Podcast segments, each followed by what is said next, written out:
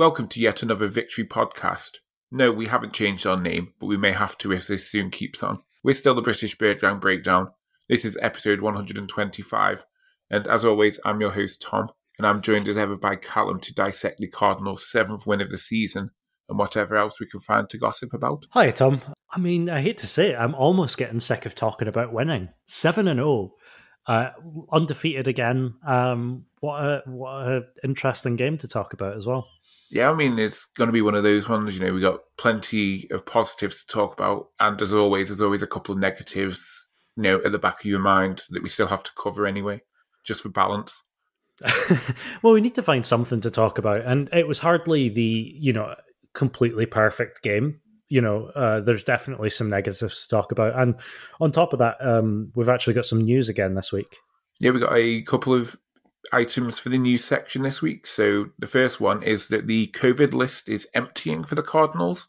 Going the right direction for the first time in a few weeks. Yeah, the Cardinals have now been able to activate both Chandler Jones and Zach Allen from the list. There was someone else as well, but we will talk about them a little bit later on in the episode. Absolutely.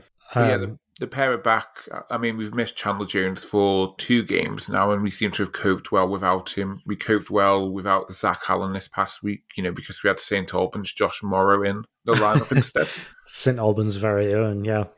Um, but no, I think um, overall, obviously, glad to have both of them back in the mix.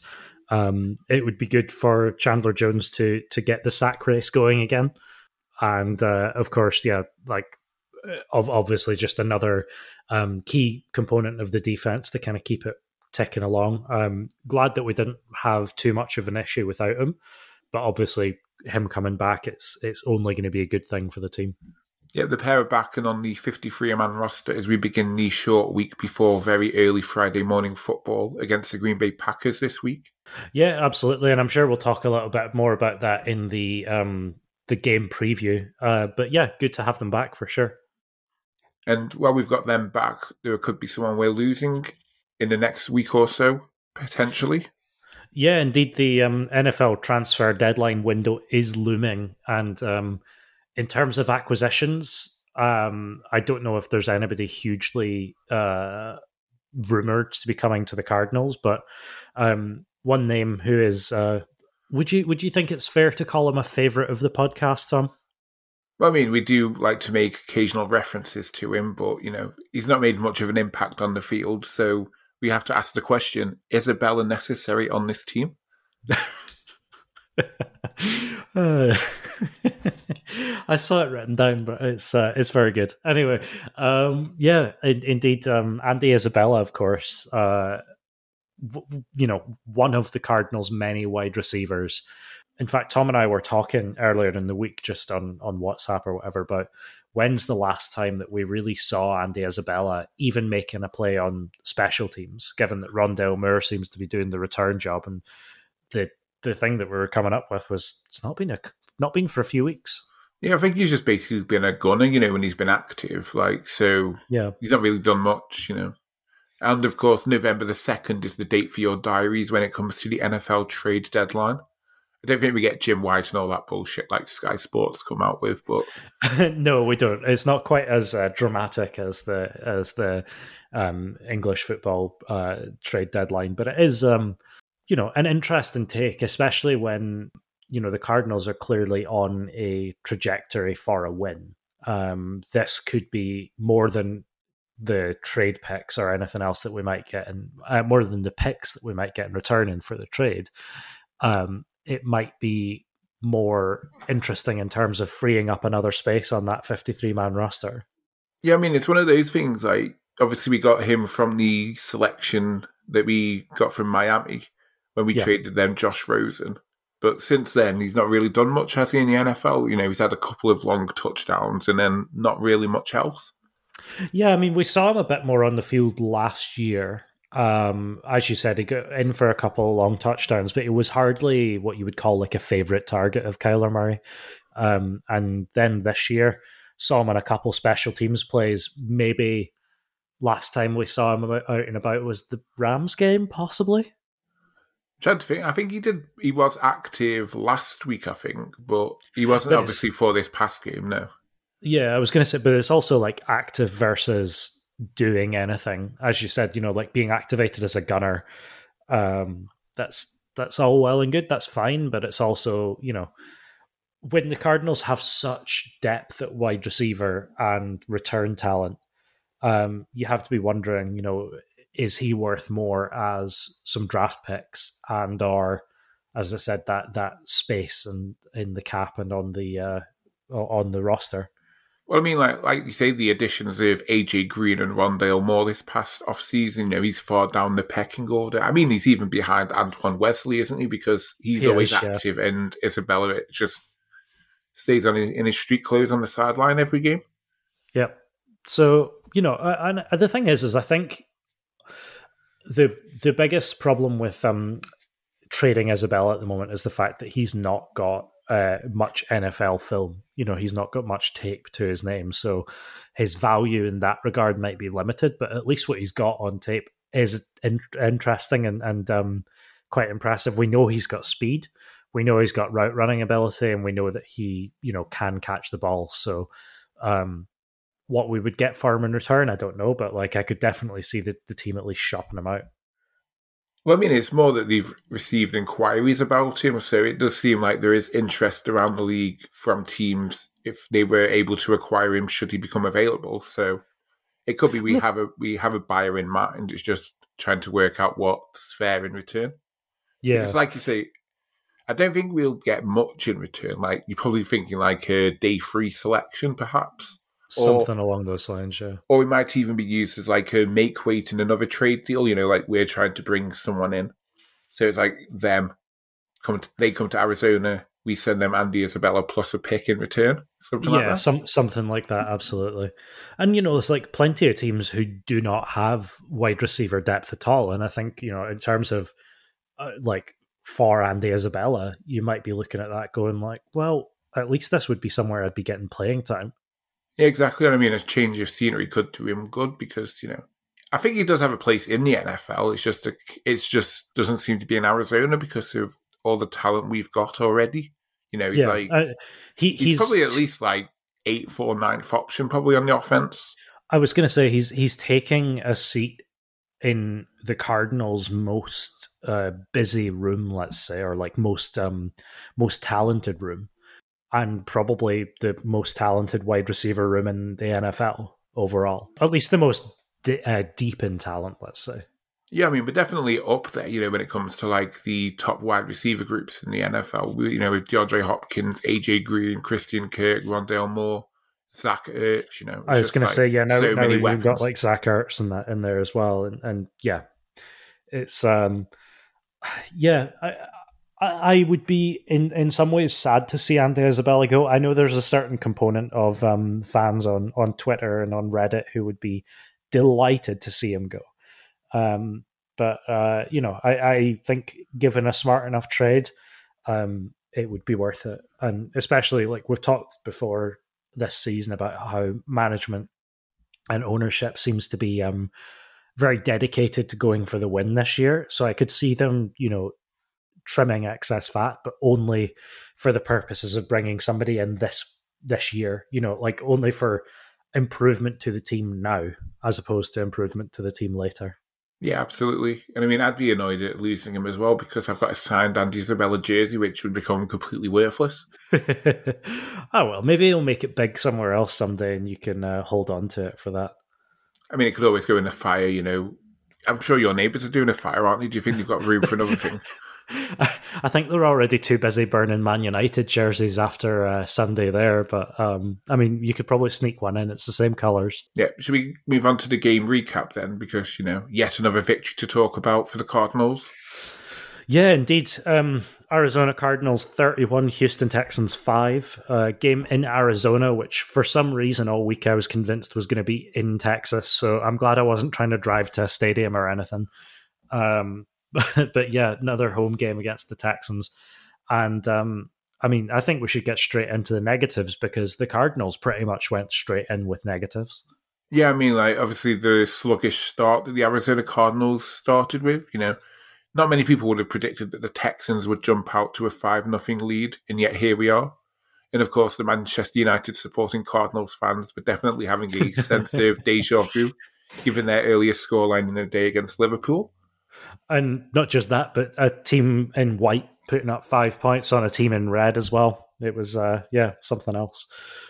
But um, no, indeed, five five nothing down, um, which is, you know, a weird score already. Giving up a safety was a strange one, especially for the Cardinals. And then obviously um, letting them then march up the field and take a field goal after, you know, two, I would say, sluggish drives against um, from our offense. Well, yeah, I mean, like, before that, the Cardinals, we were five nil down before the Cardinals' offense even managed to do a single thing. You know, it was like, I'm sure I saw that they had something like one yard of offense, but I'm not sure if that's uh, correct. They or... had they had zero yards of offense in the first quarter. Can you believe? I know, that's just mental. I mean, I, th- I mean, I mean like, Texans... obviously part of that is the fact that they had, you know, they, they did get positive drives, don't get me wrong, but then they also had a few times when Houston got just deep into the backfield and got big, big sacks a couple times. Yeah, I mean, obviously the Texans came out really fired up for this game. Yeah, I think they probably did. And, and you know, can you blame them, right? You know, if you are coming in as arguably one of the worst teams in the entire N F L, and you're coming to the home of, um, despite what certain power rankings may say, the best team in the N F L, and you've just been hearing all week that it's going to be a blowout and everything else, of course you're going to come in with a bit of fight, and you're going to come in going like, I really want to hit that Kyler Murray guy. Well, I mean, he did come into the game as well. I think it was twenty point five point underdogs by the time kickoff happened. Yeah, it was an insane amount. You know, it's um, and obviously the final scoreline did uh, did cover that. But um, yeah, it was uh, um. Quite, quite the, uh, quite the shocker to start off the game, I would say, with with you know a couple really bum drives from the offense, and um, thankfully the defense not letting them get too much out of it. Like, the defense only gave up three points this game. Yeah, I mean, obviously things did get a heck of a lot better for the Cardinals, but you know that start coupled with the Kyler injury scare, and of course the referees missing a near beheading of our our Kyler. Yeah, they. I mean, they got them with a couple of those ones, but there was definitely a couple of um, dodgy hits there. I did find it interesting that um, the the commentary team were talking about it for a while there, where they were talking about one of Houston's defensive backs, I can't remember who, had a, a tackle of Kyler where he basically tackled him to the face, to the helmet, and he got done for roughing the passer with it, which is fair because that's by rule, right? It's like, you hit him in the head, you're going to get a problem there. But this is a guy who's like six foot six tackling Kyler, who's five foot ten. It's like, how much lower can they get before he just is not going to physically be able to tackle Kyler before he runs away? Yeah, I mean, it's one of those things. I think with that hit you're talking about, it was more the sound than anything else as well. Yeah, yeah. You know, it was quite a sickening sound, you know, the collision between the two individuals. Yeah, I mean, it, I think it's always going to sound bad when it's like the, the helmet to the shoulder pads and stuff like that, but it's definitely, um, there was a few really, really tough hits on Kyler, and you're mentioning there as well the injury scare as well. I think that was at the end of the first quarter, right? Yeah, he, he was on the ground for a little bit. I think he said he had the slight dead leg after it, wasn't it? Uh, yeah, something like that, and he went up and got into the medical tent as well, which is something you never want to see. Yeah, for, fortunately, like, he wasn't in it for too long, and you know he was soon out on the sidelines when the Cardinals kicked into gear. But that's not the end of our negatives. Sadly, we still got another one to cover. Yeah, indeed. And um, speaking of Kyler Murray getting hit, um, the offensive line. Yeah, they had a really rough outing in this one, you know, and that's being kind to them. I would say that Josh Jones is perhaps the biggest culprit. He seemed to let a lot of pressure get past him. Yeah, but equally, you know, we've got, um, as we sort of said there, we've got Max Garcia and, um, you know, taking point for the moment as well. Um, and the offensive line works as a unit. You know, it's it's hard to pinpoint blame on, like, one individual guy. Um, but, yeah, I, I would say that you're, you're probably right insofar as Josh Jones was the guy who seemed to be getting beaten a lot. I mean, there's also Max Garcia, again, with a couple of errant snaps. And I think D J Humphries had a couple of flags, you know, full start, maybe a holding one as uh, well. I can think of two, but I can't think of a third one. But still, you know, it's these these are the kind of flags that, um, you know, obviously when they negate big plays and things, they're obviously really, really tough to deal with. Yeah, I suppose um, the only ones to escape without any criticism were both Justin Pugh and Kelvin Beachum, although maybe we just didn't notice them messing up. Uh, I did, definitely didn't myself. I did notice, however, um, Kelvin Beachum turning up to the stadium in a Tekken outfit, which was amazing. I did not see that. I, I, you should go on to, I think it's still near the top of his Twitter, so I would recommend if you're if you're listening and you'd be interested, it's um, a, a picture taken by Justin Pugh of Kelvin Beachum in a like giant Tekken outfit. The dude looks brilliant. It's so good. I mean, we do have some interesting clothing choices when it comes to the Cardinals players. I think that, I'm not sure how much of this is just like he thought it would look cool to show up in a Tekken outfit versus how much of it is like, oh, it's nearly Halloween, I should probably dress up. Either way, it's cool. I'm I'm I'm, I'm into that.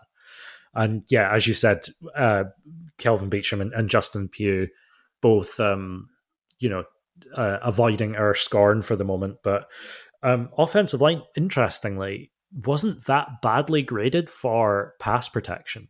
Um, so the interesting thing here, I guess, is that it's it's not so much that they were bad on an N F L scale, although they were definitely in the bottom half. They were just like not as good as we're used to. Yeah, I mean, it, it wasn't strange, because it's not like Houston Texans are known for having a good pass rusher these days, because, you know, we seem to swipe him from them. yeah, we did. We did indeed take him away. But yeah, they've not. They've not got like a. It's not like, oh, the Texans are really bad, but their pass rush is amazing or something like that. It's just like, oh no, they they just were able to get to the second level a lot, and it obviously didn't help that we were um, we were not keeping Zach Ertz back for the sake of more blocking for the majority of the game. I think most times that Zach Ertz was on the field, he was out running routes. Yeah, what an what a addition he was to the roster. I, do you know what? I can't keep myself from getting positive anymore. Shall we just move on to the positives? Yeah, and really, how can we lead, possibly lead with anything other than this score being the one thousand sixty-eighth unique score in N F L history, colloquially known as a scorigami, which means that never in the eighteen thousand plus N F L games in history has there ever been a thirty-one five scoreline. So, you know, that's something to take from it. It's pretty cool, though, isn't it? It's like, uh, yeah, just interesting, uh, cool thing. It's created by John Boyes, who's currently working for Secret Base now. It's definitely worth checking out. There's like a YouTube video of him creating the algorithm for it, um, which is it's just interesting to see. I mean, it probably would bore most people to death, but, you know, if you're into numbers, that sort of thing, you know, you might enjoy it. Hey, it's it's definitely interesting, even if you're not that into numbers, but still. Um, yeah, thirty-one five. Interesting, um, interesting scoreline, that's for sure. And I think anytime you get a safety in a game, it's always going to be an interesting scoreline. Yeah, I mean, we should also say thanks to the Houston Texans, because, you know, if they didn't score five points, it wouldn't be a scorigami. So thank you, Houston, yeah, for doing your true. part. And equally, you know, I, I've already mentioned up the top there that, um, you know, the defense did only technically let um, three points in. And that does, in fact, give us not only the uh, number one defense in points allowed per game, but also the uh, single highest points differential. Yeah, I mean, the Cardinals' defense is ranked number one with sixteen point two nine points per game. And they also ranked fourth with offense in points scored per game at thirty-three point one four. So we're pretty much outscoring, on, on average, we're outscoring our opponents two to one, which is pretty exciting. So basically, for like when you go for predictions for the Cardinals, just go for like thirty-three seventeen or something like that. Yeah, yeah, exactly. On average, you're going to be about correct, but yeah. Um, and, and also the game was the sixth time this year that the Cardinals were allowed twenty points or fewer, and the sixth time they'd scored thirty-plus points per game. And both totals of that also lead the N F L. That's so wild, isn't it? What's, I mean, like, you know, of all the years that we've been doing this, Tom, you know, we've we've talked about good Cardinals streaks and stuff before, but quite often we were having to dig quite deep to talk about like, oh yeah, they're the best team in the N F L when it comes to X, Y, Z. But these days it's more like there's there's just so many different things that you could say. I think we remember the parts where, you know, our punter was the best one in the N F L. Because that's what yeah. we had to scrape the barrel for. Oh, do you remember how many awards that we gave to punters for player of the game? I wish we didn't have to, but, you know, that's just what it was at the time. Thankfully, it really it's not was, one of those yeah. times at the moment. Yeah, definitely not. Um, and, you know, as I said, the, the whole team firing together really nicely and both offense and defense working really well. Uh, defense pretty much the whole way through. Offense uh, every time except the first quarter. Um, but I guess there's bound to be some teething problems when you've got a different head coach from last week. Well, yes. I mean, obviously the big news, well, the big positive from this one is that Cliff Kingsbury returned to the sidelines after delivering his second negative test at around two thirty p.m. our time. Cliff Kingsbury was allowed on the sidelines to coach his Cardinals team after spending a week chilling in his luxu- luxu- after spending a week chilling in his luxurious crib game planning for the Texans game and also getting a head start on Green Bay preparations. Yeah, I mean, uh, if there was a nice place to self-isolate, it's probably Cliff, Cliff Kingsbury's house, isn't it? Um, But yeah, it was um, obviously uh, we talked about it last week. I think um, we did well in his absence, and, and the playbook and stuff obviously spoke for itself there. But um, having the man himself back on the sidelines, um, I don't doubt that that was a big thing for the team managing to turn itself around in the second quarter. Yeah, I mean, the slow first quarter had its usual dumb hated takes coming out on Twitter. I mean, jokes or not, you know, we saw far too many of those bring back Whipple tweets, you know. Yeah. It's like really dumb, like, you know. People do that like the minute. It's like, oh, we didn't gain positive yards on that play. Bring back Whipple. It's like, oh, okay. I mean, before last week, they had no idea who the hell the guy was. Yeah. I mean, uh, now officially, uh, after last, yeah, no, it, it is now officially this week that uh, Cliff Kingsbury has a winning record in the N F L. Well, I mean, technically it was last week because he did go to nineteen, eighteen and one, but this week he's now twenty, eighteen and one. So this week he's actually here for it as well. Yeah. I mean, he still got the win last week, even though he technically he did, wasn't yeah. there. Yeah, he was still the named head coach at the time. I mean, it's um, exactly, it's not like we've got many head coaches in Arizona or even Cardinals history that have had a winning record in the N F L. I think it's only Bruce Arians I, and I, some guy in the seventies. I was going to say, Bruce Arians only just had one as well. As in, only just, as in like games. It's only, on, only just winning. Oh, I thought you meant like only just, like it was like a few years ago, something like that. Oh, no, no, no. Uh, it might have been though, because he, uh, uh, anyway, who, who who remembers these things specifically? But yeah, definitely um, one of a, a very short few uh is Cliff Kingsbury, and I'm definitely glad to have him back on the sidelines. I think he's going to be, he was, you know, instrumental, as I said, in turning the team around after the first quarter this time, I think. And um, I do think, obviously, he will have a big role to play uh, in the game against Green Bay. Yeah. The uh, second positive I've got down here is the fact that the Cardinals scored thirty-one unanswered points, which, you know, in what was billed as a David Johnson revenge game, it seemed pretty appropriate that the Cardinals overcame their slow start to put up that amount of points. Yeah, just put up thirty-one, the same as his jersey number, just to just to prove a point. But um, no, absolutely, it was um, yeah, thirty-one unanswered points is a pretty dominant display, all things considered, and especially, I mean, I, I may be wrong here, but to me, it looked like everyone in that stadium knew that the game was lost for the Texans by the time that, like, even, you know, halfway through the third quarter came up. Yeah, I mean, it wasn't really, like, sin- like even when they were five nil up, it's not like they really showed much, did they? Because, like, the offense was just terrible. Like, yeah. checkdowns to David Johnson all game. You know, short passes to Brandon Cooks every now and then. And I think they hit the tight end a couple of times. But, you know, apart from that, the quarterback's just terrible. Yeah, which is, you know, to be expected, I think, especially given all of the off-the-field drama that they're dealing with just now. Um, but the fact that, yeah, that they're just, you know, clearly in a, in a rebuild phase and everything, I think to be honest, the, the team knew after that that they there was just no getting a win out of it. And and honestly, I think the Cardinals also looked at it like that. They were like, okay, we've got this game in hand. We can pretty much ease off and chill out a little bit and not risk too many injuries to people, and we'll just, you know, go out there and do our job. And, and um, you know, despite the fact that, as we sort of said, thirty-one unanswered there, uh, I do think that it, there was, like, touchdowns left off the table, excuse me, off the table that could have been had in in, in another circumstance. Yeah, I mean, like, obviously Arizona could, could only beat what was in front of them, and it just wasn't impressing anyone anyway, you know. Yeah, I exactly. Suppose, I suppose we shouldn't undersell the best team in the N F L because they were brilliant once the first quarter was in the rearview mirror. Kyler Murray himself making a new, numerous exceptional plays. You know, there was that one where he hit DeAndre Hopkins on the sidelines after weaving in and out of a couple of Texans. You know, that was just a ridiculous play, wasn't it? It was, yeah. And that, I think that that one was... Um...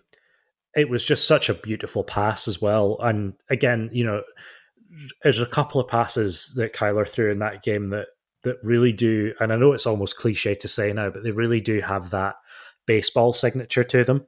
I'm thinking of the the short touchdown pass to Hopkins as well.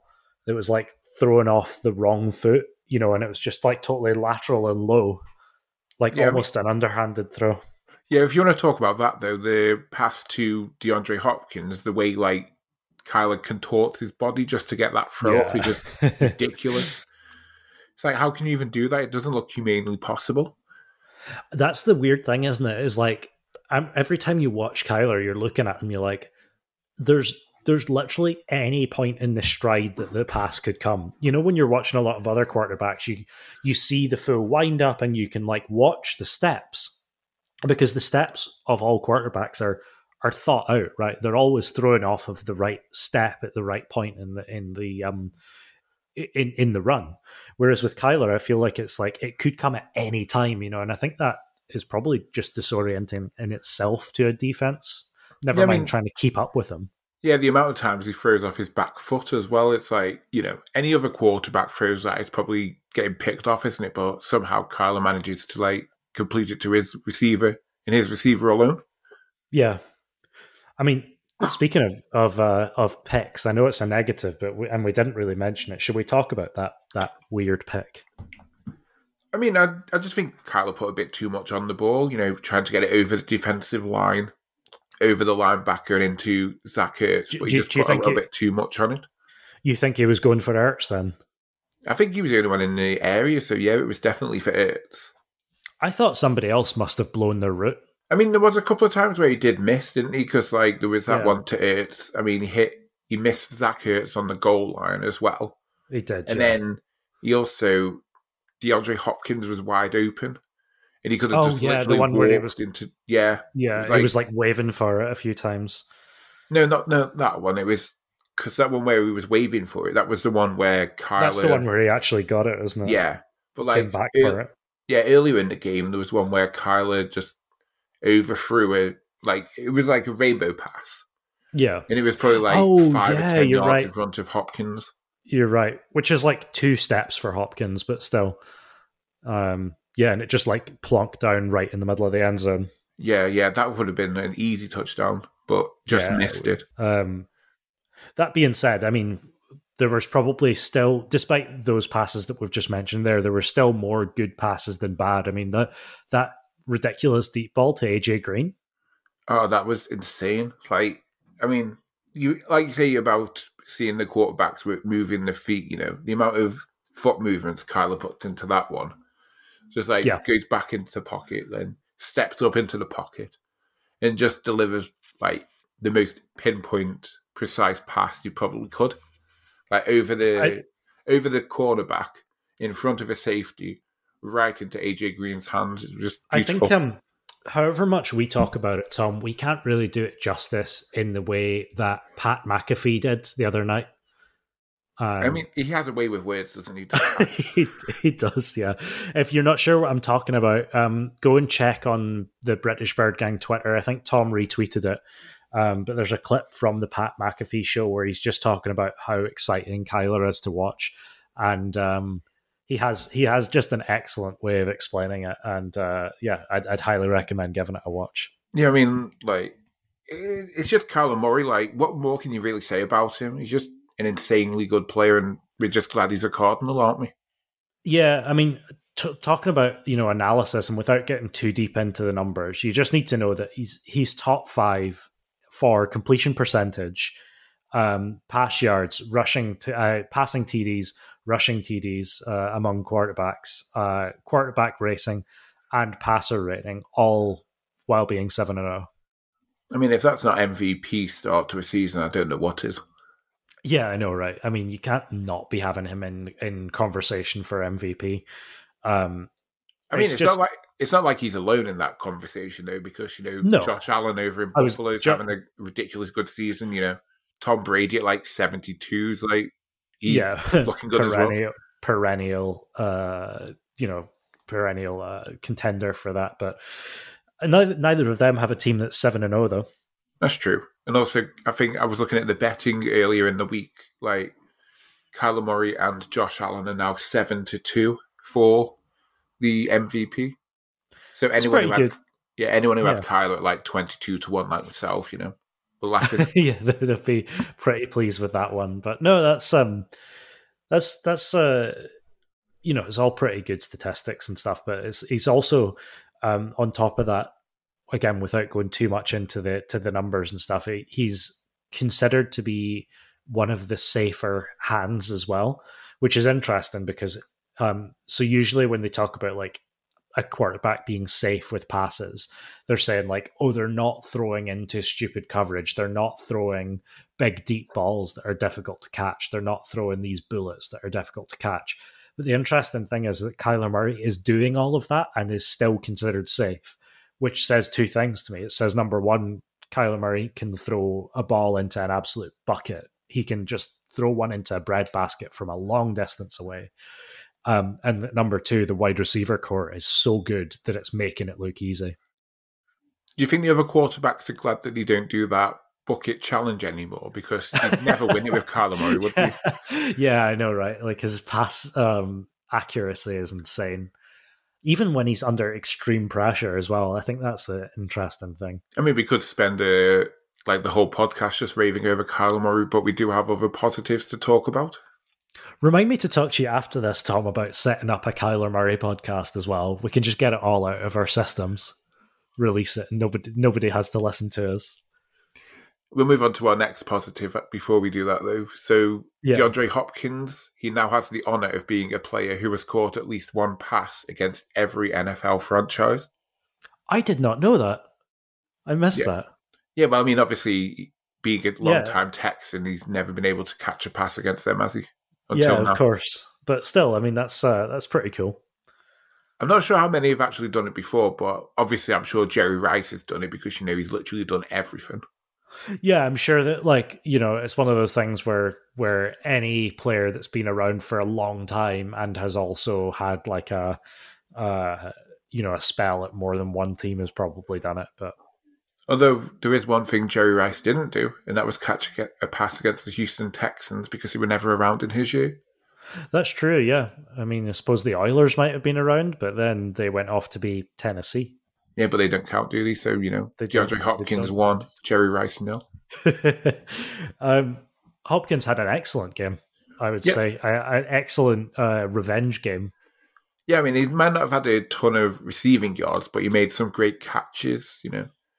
And it was also revealed by Cliff Kingsbury that they were planning on using him a lot more, but they never needed to roll it out in the game just because of how out of hand it was getting, you know, with the scoreline. Yeah, and that's that's when I was sort of saying, and what I was meaning before, it's like, there is no, you know, like if they were planning on using Hopkins a lot more on like big deep balls, but there's no point. If he, if the game's going that well and it's that out of hand, what's the point in having him absolutely sprint his way up the field to maybe catch a pass, to maybe go, you know, thirty-eight points up or thirty-five points up or whatever. Yeah, I mean, you may as well just save those sort of plays until we need them in another game, you know? One exactly. that's closer, one that we will need him to step up a lot more in. Save his legs, you save the uh, surprise of the play maybe, you know, just keep it off of film. All that I mean, it wasn't, stuff. It was a nice touchdown grab from him, though. You know, nice play design from Cliff Kingsbury. Yeah. And I, I already mentioned an excellent throw there, but like the um, ability to catch that one, you know, you I think you do need to be like a, a sort of maybe not top ten, but like, you know, you need to be like a top top thirty uh, wide receiver to be hauling that one in for sure, because it was an absolute bullet directed right at the numbers. Um. in a, in a you know, high-pressure situation. Yeah, I mean, DeAndre Hopkins, you know, he's another one. What really more can you say about him? Because, you know, we know he's, like, literally the best in the N F L at the moment. Well, I mean, some people would disagree with that, but...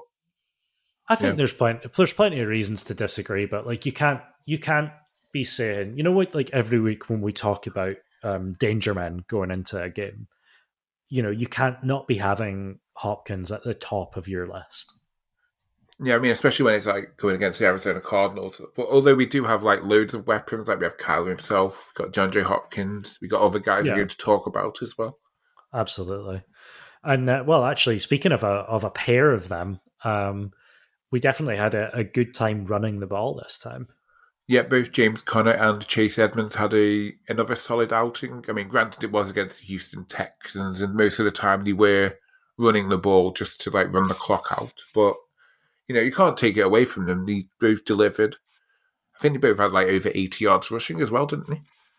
Uh, they did, yeah. Um, and and interesting, it's like quite often it seemed to be um, uh, Chase Edmonds obviously doing a lot of the uh, infield work, you know, like doing the receiving, doing the like rushing at the time, and then um, James Conner obviously coming in when it came to more sort of red zone situations, but both of them were doing lots of work all around the field. And, and then obviously, as you said, um, James Conner continuing to get a touchdown there. It's a shame that Chase Edmonds continues to dodge the end zone though, doesn't he? I just think it's the situations that he's put up in, you know? Yeah, I think like, like you say, if it's in a red zone, we're probably going to go for James Conner a lot more, aren't we? But like, if it's like, say, the fringe, it's like the thirty-yard line, something like that, Chase Edmonds is the guy who you might be able to get a quick pass out to, and then he does the yeah. rest to make it into the end zone for a touchdown. I think the, the problem is there, it's like, just as we've been talking about, it's like such a talented wide receiver core that you're going to, you know, have an issue checking down to him. You know, it's like by the time you get to your uh, your sixth option on the passing chart, either something's gone horribly wrong and Kyler's scrambling, or somebody else is open. I mean, with Chase Edmonds, though, he is quite, quite a lot of the time. He does seem to be one of Kyler's first reads, doesn't he? Because, like, that's true, the amount yeah. of time it, he just sends a quick pass out to him, it's like, yeah, we know that's where he was going all along. Yeah, I mean, that, that tends to be on more kind of short yardage situations, though, which, again, when it comes to red zone, that kind of red, that red zone short yardage, you're getting um, James Conner in there, and uh, otherwise you've got Chase Edmonds. Then again, you know, we see two back sets sometimes. It's only a matter of time. He'll he'll be in there for sure at some point, given the amount of, we've been uh, spreading touchdowns around the teams this season so far. Yeah, I mean, he, and also James Conner has matched his season total from last year already, just into week seven of the season. It's pretty good going, right? I mean, I I definitely would say that um, this scheme has benefited James Conner a lot more than it did in Pittsburgh. Yeah, I mean, like in Pittsburgh, he was like just the main bell cow, wasn't he? When he's he in, was, yeah. Now he's in Arizona. He's splitting load with both James, with both Chase Edmonds and Kyler Murray. Yeah, and I think as well, you know, it's like that's the kind of thing that can be a huge benefit when it comes to the red zone. You know, if you're James Conner and, and you've either just gruelingly marched down the field, including like three or four runs from you and lots of blocking and everything, or you've had a nice sit down on the bench, you come into the red zone and you're, you're fresh legs, essentially. Yeah, another player who is maybe not fresh legs in terms of his N F L career, but fresh legs for Arizona to utilize is Zach Ertz. Yeah, Zach Ertz obviously making his uh, Cardinals debut this week. Although maybe we should call him Yak Ertz. For yards after catch, of course. Yeah, and yeah, what might have been for him in his debut, because, you know, Kyler Murray missed him on a couple more attempts. Then he was brought sh- down short of the goal line on a run, because yep. you know that's what we do in Arizona now. We send the tight ends on everyone. Hey, I'm I'm all for it. I'm all for it. But he did, in fact, he did get himself a, a touchdown on, on his debut, right? Yep, and also he now has his gloves in the heading their way to the Pro Football Hall of Fame because he became the first player to score a touchdown for different teams in consecutive weeks of the same season. That's so wild, isn't it? You, because you think of all the in-season trading and stuff that happens. I suppose so often people just like, they're either still not ready to play at that point, or they are, um, you know, just just never get into a touchdown package. But there he was, you know, the, he he seemed to not be limited. I would put it that way, as a, as a description of the plays that Zach Ertz was in. Yeah, I mean, it was definitely used all over the place in this game and used quite a lot. I think he was probably, I've not looked at the snap counts, but I would assume no tight end come and it came anywhere near him. It came yeah, to it. I, I, I, to be honest, it's it's hard to keep track of these things when you're watching the game live. But I would suggest that he was in, um, you know, maybe not quite as often as Maxx Williams would be, but he was definitely not in for a hugely limited amount of time. Yeah, I mean, like obviously with Maxx Williams gone, there is that vacancy at tight end, and he's come in, probably just made that position his own, hasn't he?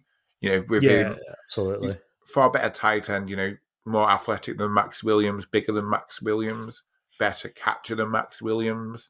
You know, he's just like Maxx Williams on steroids. M- Maxx Williams plus, absolutely. Maxx Williams um, with another X. Yeah, maximum Williams. There we go. Um, but no, uh, yeah, definitely, definitely pleased with him, and and um, you know, it's something that. I think we've even talked about it last week, um, and, and definitely it's been a talking point in the media of, um, you know, Kyler and Zach definitely seem to be on the same plane, um, definitely to the point where they shared seats on the, or, or like shared a row on the plane to and from uh, Cleveland just to get to know each other. And, and it definitely felt that they were, um, you know, connecting together well. Yeah, I mean, it's just yet another weapon for Cliff Kingsbury to utilise in his offense, isn't it? You know, it really like is. Have yeah. Enough. Yeah, that's the the like silly thing, isn't it? Is like just you know, it it almost feels um, it almost feels uh, a little bit like, did we really need another uh, another thing? Like we could have got by without a tight end and just used the um the like wide receivers and stuff that we have, but. Uh, I'll tell you something, it must make it scary to line up as a defense thinking that like more than half the people on the field are going to be some sort of legitimate threat. Yeah, I mean, it's just another thing for a, a defensive coordinator to try and negate, isn't it? But like, if you take all your focus to like stop one person, you know, there's like three or four others who are just going to do damage yes. themselves, aren't they? It's whack-a-mole. Pick your like, poison, that sort of thing, as he said. Yeah, exactly, exactly. But no, I mean, overall, it's we the as we sort of said at the start, the only fault that you could give for the offense was the slow start, and they managed to overcome that. So realistically, it's it's about as good a game as you're going to get. Yeah, I mean, like obviously, had the even with the slow start, they still nearly put up four hundred yards of offense. Yeah, exactly. Um, I think it was like three hundred ninety-seven in total. Yeah, more than made up for it, I think is how you say it. So imagine what it would be like if they had started, you know, from the first whistle, you know. Yeah, I wonder, exactly. I wonder if maybe them losing the coin toss for the first time in the season played into that. Hmm, interesting. Oh no, the entire game plan is out the window. We were supposed to win the coin toss. Cliff Kingsbury has to tear it all up, doesn't he? Start again. um. Well, yeah. I'll tell you something, though. Uh, we've talked a lot about the offense here, but there's a whole different side of the ball who uh, can't be faulted for having a slow start. They really were just at it from the start of the game, had an excellent game overall, and that's, that's obviously the defense. I mean, you know, like when you're holding a team, I mean, any team really, holding them three quarters, not scoring a single point, barely getting any yardage, you know. What and, more and can you say about the Cardinals' defense? And once again, and I think I've made this point far too many times already this podcast, but the defense themselves only gave up three points. That's as close to a clean sheet as it really gets in the N F L. Yeah, I mean, as well, like, if you think about it as well, the Cardinals' defense throughout the season, they've not really given up. I think they've given up four touchdowns all season, haven't they? Yeah, it's pretty wild, actually, in terms of, like, defensive performances. They've done just extremely well. I mean, I'm sure it won't carry on for the whole season, but, you know, if it does, then it could be historically, like, one of the best ever. Yeah, it's the kind of kind of form that, you know, like, as as we've spoken about before, the thing with a good defense is to bend, not break. You know, and, and it, part of being a good defense is giving up the occasional touchdown, but just making people work for it. Yeah, but this one, I don't think the Texans even bent them at all, did they?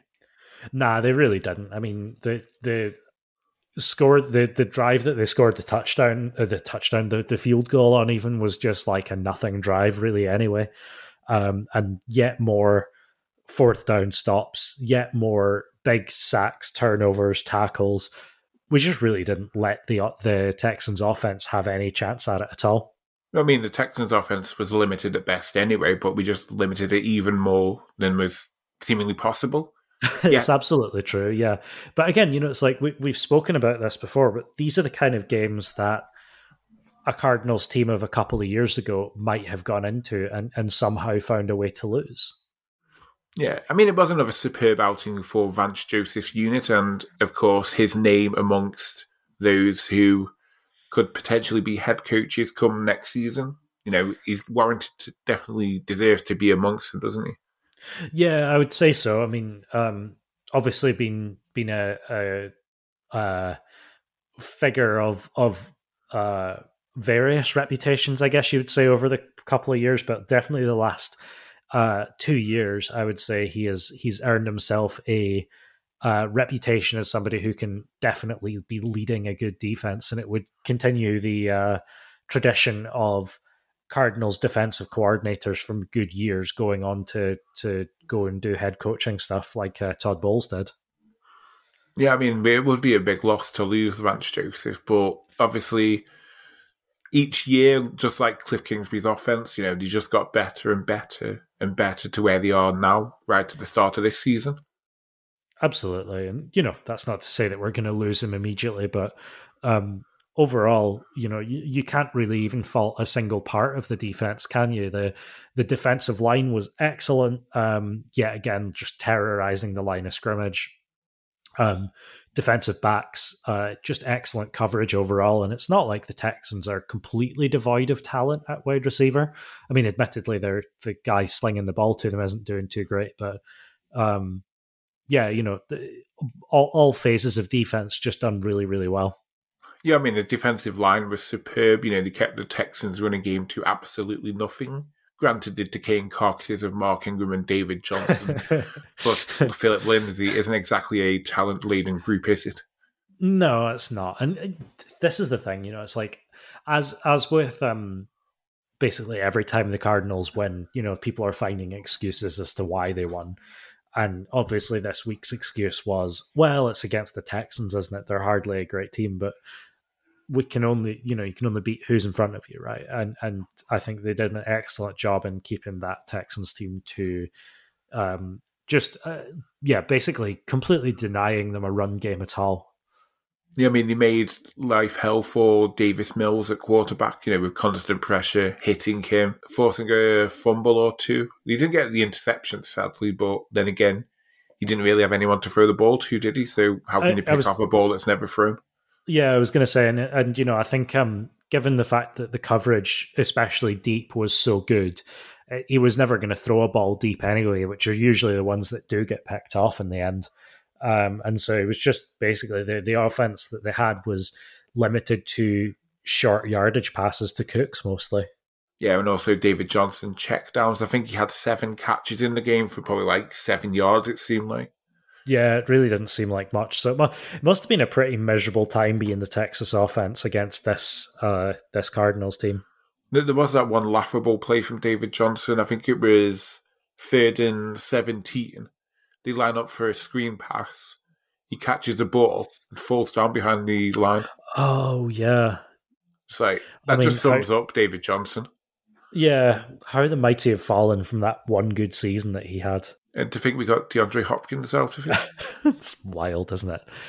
Uh, I, I mean, we could talk about that one forever. Maybe we'll have to do an, another off-season special on like the retrospective of that trade at some point. I mean, again, we had a number of standout performers on the defense. You know, J J Watt continued his domination, but again, was sackless. Although not for the want of trying, because he did get to Davis Mills many times. He just couldn't get him down on the field. Yeah, I mean, I think it didn't help the fact that the you know the Texans were like triple teaming J J Watt at certain points. It's, it's almost like after a certain point in the game, their primary objective was not to score, but just to make sure that J J Watt didn't get sacked. Anything to spoil his party and spoil my chart, isn't it? Absolutely, and you know, obviously, uh, we're now talking about a um, uh, a, a point where where. J J Watt, yeah, he didn't get a sack, but he did get just extreme domination of that offense. You know, he he was um, clearly all over them. Um, no batted balls at the line, I don't think, this time either, unfortunately. Yeah, I don't think he had any finger wags out this week, sadly. But I'm sure they can live on in Twitter, you know, through the GIF form. Yeah. However, um, obviously, uh, Marcus Golden, if we're talking about uh, defensive linemen as well, uh, having an excellent game overall, and got we'll, like we'll save whole... we'll, we'll save Marcus Golden chatter for a little bit late. Sure, sure, sure. Because we've got to praise Byron Murphy and Marco Wilson and Robert Alford, who did their jobs as well as they could have done against what they were up against. Yeah, absolutely. I mean, what what more can you say about them than the fact that they just managed to completely shut down um, that that secondary? I don't think I saw a Texans pass go for more than like six yards or something like that, and then it was like yards after catch the whole time.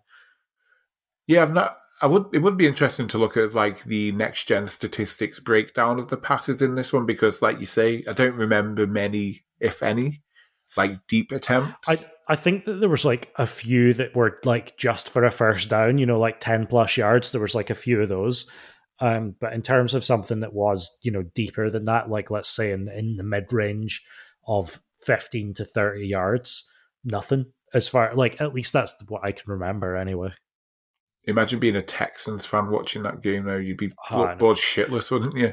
Well, I can tell you exactly what it would feel like, because it feels like when, you know, we were watching the Cardinals like three seasons ago. That's that's what that must, must have felt like to them. The Mike you know, McCoy just watching, offense. The Mike McCoy offense, like Josh Rosen-led stuff, and you're just like, I just know that the offense is going to come on here and go three and out, and then we're going to have to watch the defense struggle.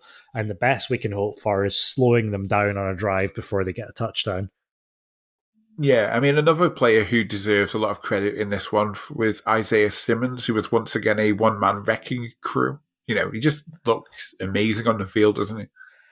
He really does. And I think um, Isaiah Simmons, like the more I watch him, the more I think that we need to just invent a new position for the guy, because he really does do it all, doesn't he?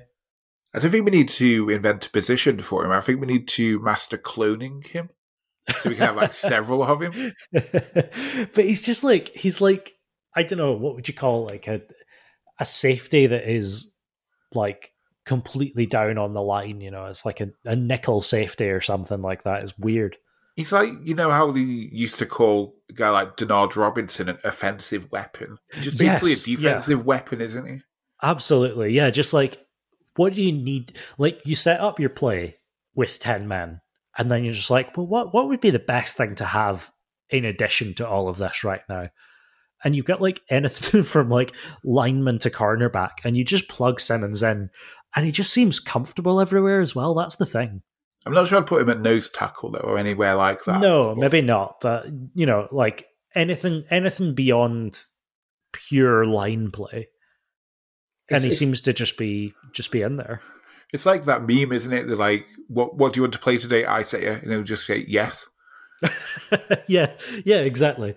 Um, but no, he's he's dead impressive and, and um, always really fun to watch. It's like, you know, you know, there's there's certain games when you're just like, okay, this is no longer a thing where I need to pay attention to everything that's going on on the field. I'm going to specifically watch Isaiah Simmons this play. I'm just going to see what he does. and and you can just never predict it. You can never predict which direction he's going to run in, you know? I mean, as well, it's a lot easier to just pick him out, isn't it? Just because of how huge he is compared to yeah. everyone else. Yeah, yeah, absolutely. You just it, it's like um, yeah, it's it's like watching some guys, you know, like, oh, this guy's got very distinctive dreads. Like watching Hopkins or something, you're like, okay, I can I can pick him out immediately. Uh, and with Simmons, you're just like, oh, I'll just look for the guy who is monstrously huge. It's, it's, this isn't unfair. How can a human look like that? Absolutely. But I suppose the one person who we haven't mentioned, oh, I mean, you did try to sneak a mention of him in just did, about yeah. five minutes ago, but I shut you down. But yes, Marcus Golden, who was the British Birdgang Breakdown Player of the Game from this from this game, and I think deservedly so. You know, it's it's already rare, uh, as we said, to get a defensive player being uh, Player of the Game. Um, but you know, having having him come out and and um, just have an insane number of sacks and just be all over an offense, you know, um, arguably helped by the fact that J J Watt was being so tied up, but you can't say he didn't capitalize on the chances he was given. Yeah, I think he finished the game with two sacks and a forced fumble, plus a fumble recovery, which is pretty wild, right? I mean, yeah, that's, I mean, that's definitely all over. He is the only player in the N F L so far this season with at least six sacks and four forced fumbles.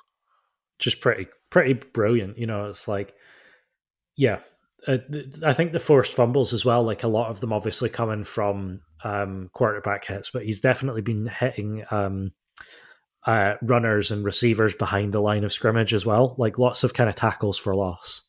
Yeah, I mean, he just seems to be everywhere. And the fact that we're paying him barely anything this season is just ridiculous. Yeah, I mean, it was kind of coming back on a sort of prove it deal, wasn't he? And, and my goodness, is he proving it?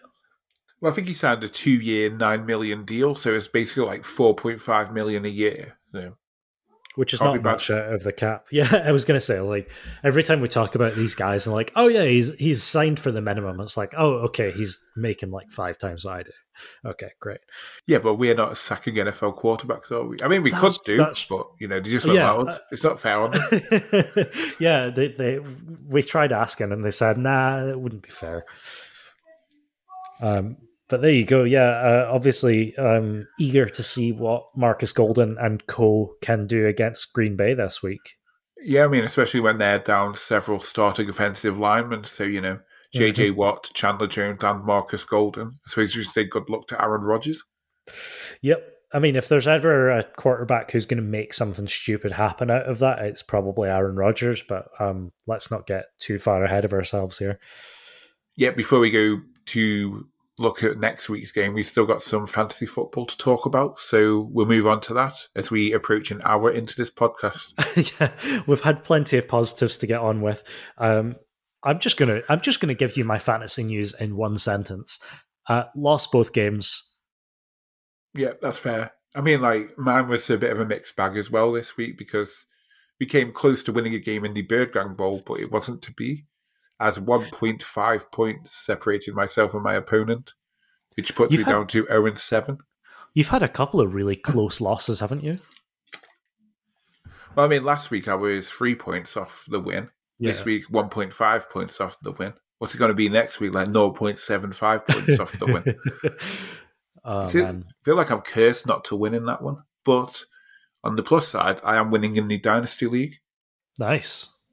Yeah, we were on a... Unlike the Birdgang Bowl, we were actually on the right side of a close game this week when we overcame beats by DeAndre one fifty-two point three six to one fifty point six two. I held about a twenty-ish point lead heading into Monday Night Football, with Ali's side having Alex Collins, Tyler Lockett, Marquez Callaway, and Quandre Diggs. You know, that's four players, twenty points. That should be easy in fantasy football, shouldn't it? You and would think somehow so, right? They didn't manage it. And it's not like we're not a P P R league, you know. It's like it's, I mean, we are we are P P R league. I was going to say it's not like we're not. It's it should be simple to get twenty points. But I mean, I suppose you know it is Jameis Winston and Geno Smith at quarterback. So yeah, true, true. But yeah, now four and three for the season in the Dynasty League and f- fifth or tenth overall. So you know, just out on the outside looking in when it comes to the playoff spots. Yeah, you could, you could go anywhere with that season. Yeah, I mean, it's still way too early for the playoffs because I think we still got like a whole eight weeks to go, six to eight weeks before the playoffs even begin to happen. So, yeah, still plenty of time for me to score more points, hopefully. Unlike yourself, obviously. No, I think I'm pretty much out of it, especially because, you know, last year I relied so heavily on Russell Wilson always being just a fair fair weather uh, guy to bring me some points, but obviously that's uh, not happening for a significant part of this season, presumably until the Cardinals play the Seahawks. You fancy trading me Derrick Henry? Because you were running back. uh, well, let's let's uh, let's talk about this one later. For now, yeah. uh, let's uh, get on to our, our weekly pick'ems. Yeah, I mean, it was a weird one this past week because I only went eight and five with my predictions, which, you know, is a bit crap, isn't it? Yeah, I mean, I think there was a few little upsets here and there. Um, I actually didn't watch much of the as much football as I usually do because the um, the U S Grand Prix was on, so I was watching that until pretty much until kickoff, actually. Yeah, I mean, I I was enjoying Red Zone for as always, and yeah, there were some surprise results. I say surprise results; they were surprises because I picked them wrong, so I would consider them a surprise. Yeah, I, I guess also last week we were talking about a lot of them were uh, toss-up games, weren't they? Yeah, I mean, this week looks a lot more straightforward when we seem to have one difference possibly. Uh, I see two there, three, four. Yeah, we've got we've got four differences. That's that's reasonable. That's fair enough. So mine, my screen hasn't updated with them, so I suppose you'll have to read them out. Sure thing. Well, we are going for the same. Uh, we're both going for Carolina to beat Atlanta, Buffalo to beat Miami. We're going for Indianapolis to beat Tennessee, Cincinnati to beat the Jets, the Rams over Houston, uh, the Chargers over New England. We're both going for Denver to beat Washington, Tampa Bay to beat New Orleans, Dallas to beat Minnesota, and Kansas City to beat the Giants. So that's pretty uh, pretty reasonable predictions all around there. Yeah, I'd agree with that. I mean, obviously, because I put most of them down. Yeah, I, I don't think either of us are picking hugely against the spread with those. However, uh, as I said, there are four differences, the first of which being um, San Francisco versus the Bears. Um, where, Tom, you've chosen San Francisco. Yeah, I mean, obviously neither side looked really good this past week, did they? So it's a bit of a toilet bowl. Nah, not really. It's definitely not the most exciting uh, game to watch, but um, I'm going with Chicago here because I think overall they've got probably more more upside. Um, obviously, San Francisco have uh, weapons and stuff, and they've got, um, but I think that they're starting Jimmy Garoppolo again. Um, you know, they, they're just, it's it's hard for me to pick for San Francisco at the moment because I feel like not only do they, not only are they lacking a lot of people from injury, but they're also finding many ways to shoot themselves in the foot. Yeah, I mean, like, I wouldn't really like to pick San Francisco because, you know, I enjoy seeing them suffer and be near the bottom of the N F C West. But Chicago just didn't look good at all this past week, so... Yeah, I can't see it being a really high-scoring game, but you know, probably no, will be. I'll accept that. I think I think that's the tricky thing. Is like it's not going to be. I, I it's definitely a toss-up of a game, and it's going to kind of depend on on like the approach that both teams take going into it. I could almost see it being the kind of game where it's like the first team that scores is going to be the team that wins because the other one's just going to be given up, basically. Yeah. What was next up on the on the changes then? On the changes, uh, next up, we've um, you've gone for Pittsburgh to beat Cleveland, but I've gone for Cleveland to beat Pittsburgh. Yeah, I'm just and, thinking, you know, Cleveland are just riddled with injuries at the moment, aren't they? And Pittsburgh just aren't. So a battle of attrition, really, more than anything. Yeah, I mean, I, I see where you're coming from, but for me, I, I just see Big Ben continuing to deteriorate every week and just get worse and worse. Um, meanwhile, you know, it's like it's not as though he's got a hugely talented team around him. Like, yeah, he's got Juju, who seems to be able to be, you know, bringing in all these passes and stuff. But Big Ben seems to spend more of the game, like, on his ass than he does on his feet. I mean, Juju's out for the season. Is he? Shit, so he is.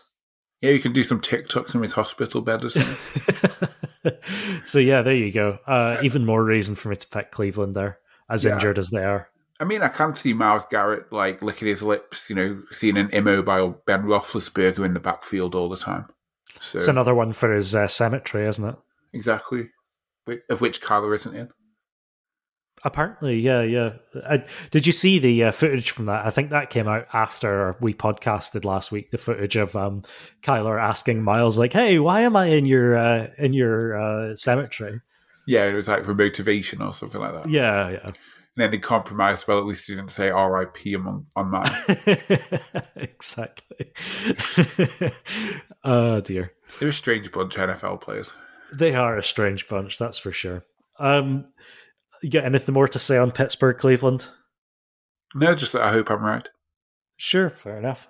Um, we've got Philly versus Detroit, um, and you're taking Philadelphia, which I think is the smart money there. Yeah, I mean, it just depends on which Detroit turns up, isn't it? Because if they're like, the fuck it, we're just going to kick onside every time, you know, then maybe they might win this game. But, you know, Philadelphia this... are just a strange one. I don't know yeah. why I'm picking them. No, I, I, I would say Philadelphia is probably the favourites for this one because they're, you know, they, they are probably at the core a good N F L team, but they do seem to be throwing away some some wins here and there at the moment. Um Whereas, as I said, I've, I've picked Detroit because I would really like to see this Detroit playbook of we're just not going to give you the ball. We're just, we we don't care. Like, we know that we're the worst team and we're just going to play like we know we're the worst team and, and do our best to, to stop you having any opportunities. And, and I think that'd be cool to watch. Yeah, I mean, it's obviously not a game I'd really want to watch anyway, but... It'd probably no. be on Red Zone quite a bit because, you know, that's what we were able to watch this week with us playing early. Yeah, absolutely. Especially, uh, like, this is the one of the early, early games as well. So, um, yeah, and then... I think as well, isn't this, this... Sorry, is this the week where and everything kicks off an hour early? Uh, I think our clocks changed really late this year. Um, I'm going to check, because I'm sure I looked on Fantasy the other day and it was like... You, may, you might be right. Yeah, it is. It's this week the clock It's this week, okay. Back or what, forward or whatever. But the N F L games kick off at five o'clock, so that's what we care about. Whether it's Clocks forward or back, backwards. thirty-first of October, there you go. Why did it um, have to be two days after we play? Could have done with us kicking off at, at twenty past. Yeah, uh, I think especially for a bloody Thursday night game. Oh, well. Um, and then the final difference before we can finally get onto that game preview that we're itching for. Um, I'm taking Jacksonville over Seattle, and you're taking Seattle. I mean, I, I I did pick Jacksonville to win the London game, but yeah. you know, I just I just don't know. Like, can they cope I'm, in Seattle with all the noise and everything? Because it's not I like think, they have noise in Jacksonville, do they? No, it's not really. My my thought is that Seattle are such a wounded team right now, and you know they they clearly don't have the that much scoring ability. You know, they're just they're just so hobbled um, that I think that it, Jacksonville might be looking into this going again, like, this might be one of our few chances for a win this season. Let's just take it right now. Yeah, I mean, I could see that being the case. And, and as well, you, you know... Just, just going in with that extra motivation. Yeah, I mean, people are starting to question Pete Carroll. Should he be shifted on from Seattle? You know, has it been? Mm. Is it his time up? That sort of thing. Well, just given the fact that it's become so evident that Seattle, as a team, has been propped uh, propped up by Russell Wilson for so long, you know, it's like the minute Russell Wilson's unable to play, that's when the cracks are all showing now. Yeah, I mean, I can see that being the case, but obviously he'll be back before long, won't he? Definitely before we play them. Which is always uh, going to yeah. be the case. Yeah, uh, probably if not the week before we play them, then the week that we do play them. Typical. Partly, partly is he's healing reasonably well now, but there we go. So yeah, that's the that's the weekly pick'ems for this week, uh, with all of our differences laid bare, um, which means that we can get on to the game preview. Yep, the final game that we didn't preview in the weekly pick'ems, even though we know which way we're both going to pick for this one anyway. I'm sure anyway. Uh, yeah. Um, so the Green Bay Packers uh, coming to the Cardinals on a Thursday night matchup, so we don't get any Halloween football this year. Um, but it's uh, one of the oldest rivalries in the sport, one hundred years since their first encounter, about um, when the clubs battled to a three all draw on November twentieth, nineteen twenty-one. Um, so this is, oh, specifically, this is the second oldest rivalry in the N F L. I'm not sure what um, the oldest one is. Probably like Chicago versus someone. Someone who's been around forever. Uh, yeah, one one of one of these really old teams. Well, it can't be Chicago because Chicago was the Cardinals at the time, so it's it's going to be one of these other really old teams. Yeah, um, supposed. Yeah. Should have actually looked it up, but you know we don't care. It's not a Cardinals thing, so I wouldn't be surprised if it was another Cardinals thing where it's just like, oh yeah, it's there's just the Cardinals versus a different team, like Philadelphia or something. I mean, um, as well, it is the. Big, the best combined win percentage for a Thursday night game in October or later in the Super Bowl era, with a win percentage of zero point nine two nine percent. It's a um, it's a strange choice for a Thursday night game, really, isn't it? I mean, it's obviously that this one has not been changed; it's been on the schedule since the start.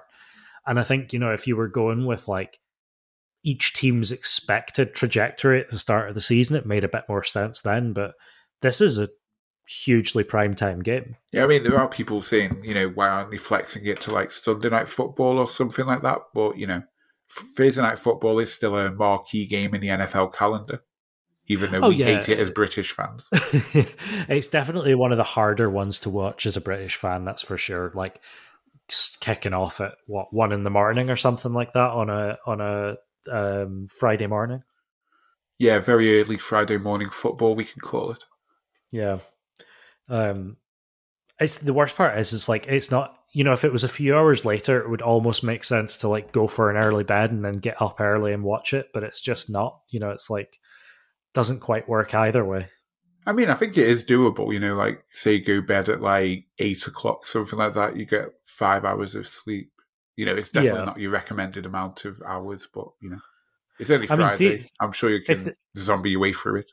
If it's a fast enough game as well, you could like, you know, be back in bed and for another couple hours in the morning as well. I don't know. It depends what time your alarm is because mine's at like half past five. So yeah, yeah I don't think I'm sleeping back afterwards. You're a nutcase though. So um, it is true.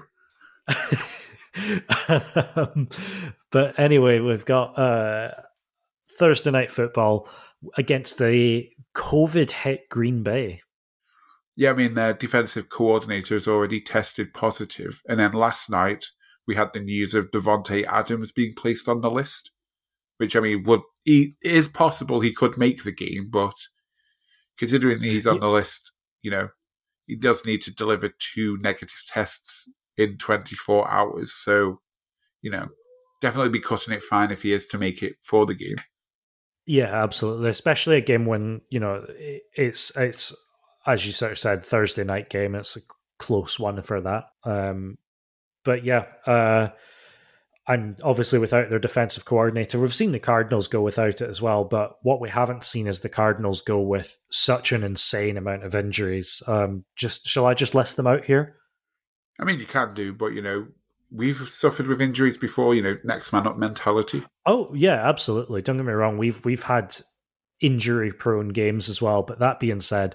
Green Bay is without their all-pro wide receiver, Devontae Adams, their all-pro left tackle, David Bakhtiari, their all-pro all-pro cornerback, Jerry Alexander, all-pro offensive lineman, uh, uh, offensive linebacker, sorry. Uh, um, oh, did I say offensive linebacker? Did I say offensive linebacker instead of you outside did, yes. linebacker? Yes. Za'Darius Smith, um, wide receiver, Marcus uh, Valdes-Scantling, outside linebacker Preston Smith, center Josh Myers, and cornerback Kevin King. So that's a not insignificant list of uh, of players. Yeah, I mean, there's some really good players in amongst that list as well. So it's like... Yeah, Bakhtiari obviously being a big one. Um, Jerry Alexander, uh, even Josh Myers, you know, like that's that's a big hit to their offensive line. And then obviously the marquee name there being Devontae Adams. Yeah, I mean, like obviously, if you think back to... the twenty fifteen game against the Packers, where it finished, I think it was was it twenty twenty or thirty thirty, one of the two. He had Jeff Janis as wide receiver number one, did Aaron Rodgers. So it's like, yeah, he did.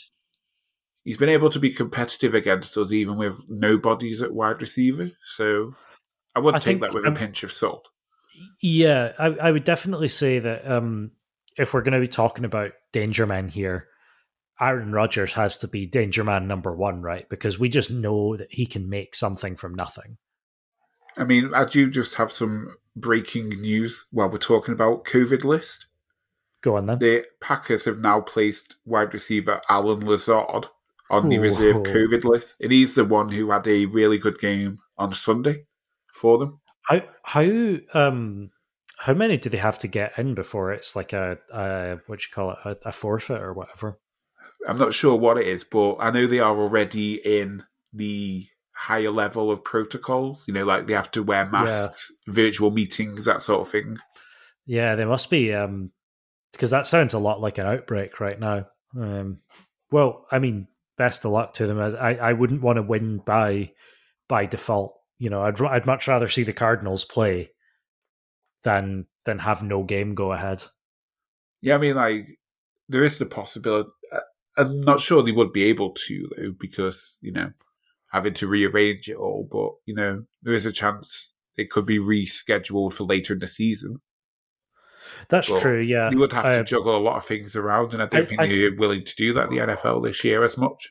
I think that the standard protocol this year for the N F L is basically like, if you if you have enough COVID cases that you have to not go to a game, you forfeit it and you lose automatically by, like, three points or something silly. That would end our streak of scoring over thirty points. Bastard. It sure, it, it sure would. Um, I don't know how the stats would uh, would reflect that exactly, but it's like it's it's some odd odd uh, way of doing it where it's like, yeah, you you lose three now. That's the that's the game decided. Um, but I suspect that they will have to have more uh, COVID tests than that, because obviously when I the, the list that I read out there um, is injuries as well as COVID. Uh, so it's not just, it's not that they've already got like eight people out with COVID already. No, I think they've only got two at the moment. Obviously Adams and now Lazard, as I just able, was able to do my Adam Schefter impression and break it to everyone. Although obviously by the time they listen to the podcast, it'll already be well known anyway. It's, it's, it's long broken, yeah. Um, well, I think ultimately what this does is it leaves us with one thing left to do, and it leaves it making it uh, extra difficult, and that is making a call, making a prediction on this game. I mean, I do think we'll both be going for an Arizona win, won't we? It'll just be a case of how by how many points.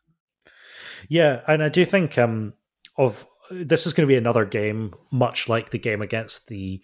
Um, The Rams, much like a game against, you know, it's like these are games that we're going into with against a difficult opponent, um, and I don't expect us to, excuse me, to hold Green Bay to five points or anything. But um, on average, we've been giving up seventeen points. On average, we've been scoring thirty-three. Now, I'll adjust that slightly for the fact that Green Bay is a better opponent than than most, and I'll give them twenty-one points, and I'll say that the Cardinals score thirty-three. I mean, I was going to stick with the thirty-three because I've got thirty-three seventeen Arizona. Yeah, well, why not? Why not? Um, as I said, I'm giving giving um, Green Bay a little bit more because they are they are a good team, um, with injuries or not. Just depends if there are any wide receivers when it comes to the game, because, you know. I yeah, mean, absolutely. You did mention Marquez Valdes-Scantling on the list, but I believe he has been activated from injured reserve. Okay. Like before that, after that tweet was sent out. So I wonder, I wonder how much of that is going to be um, just the fact that they need somebody, and maybe he's going to be on limited snaps or something like that. Well, I mean, given the way things are going, he might be the wide receiver one for them. It might be, might be. Um, yeah, next man up, I suppose. But I'm sure we'll soon find out, because it's only a few days away from the game, and by the time you listen to this podcast, it might actually be game day for you. So, you know. Yeah, indeed. Um, gotta gotta rush this one out, I think. So before we go, we should do the plugs as always. So if you're not following us on Twitter, go follow us at British Birdgang, where we're approaching five thousand followers now after Get, this yeah, ridiculous really, month so far. Yeah, really getting close up there. If you're on Facebook, like us at facebook.com forward slash British Birdgang and join the group at facebook.com forward slash groups forward slash British Birdgang. Buy British Birdgang merch at british birdgang dot teamil dot com. And of course, if you like what if you like what you listen to on the podcast, then please leave us a review wherever it is you listen to your podcast and share it with everyone who you know is an Arizona Cardinals fan. You know, more the yeah. merrier when it comes to listening yeah, ab- numbers. Absolutely, absolutely. But until then, thanks for listening, and we'll see you again next week when we're probably still recovering from the very late night on Thursday slash Friday. Yeah, just going to be like totally, totally messed up, and um, hopefully I'll be in my, my new house then as well, so hopefully it'll be less echoey than this empty room is. But until then, thanks for listening, and goodbye. Goodbye. See you next week.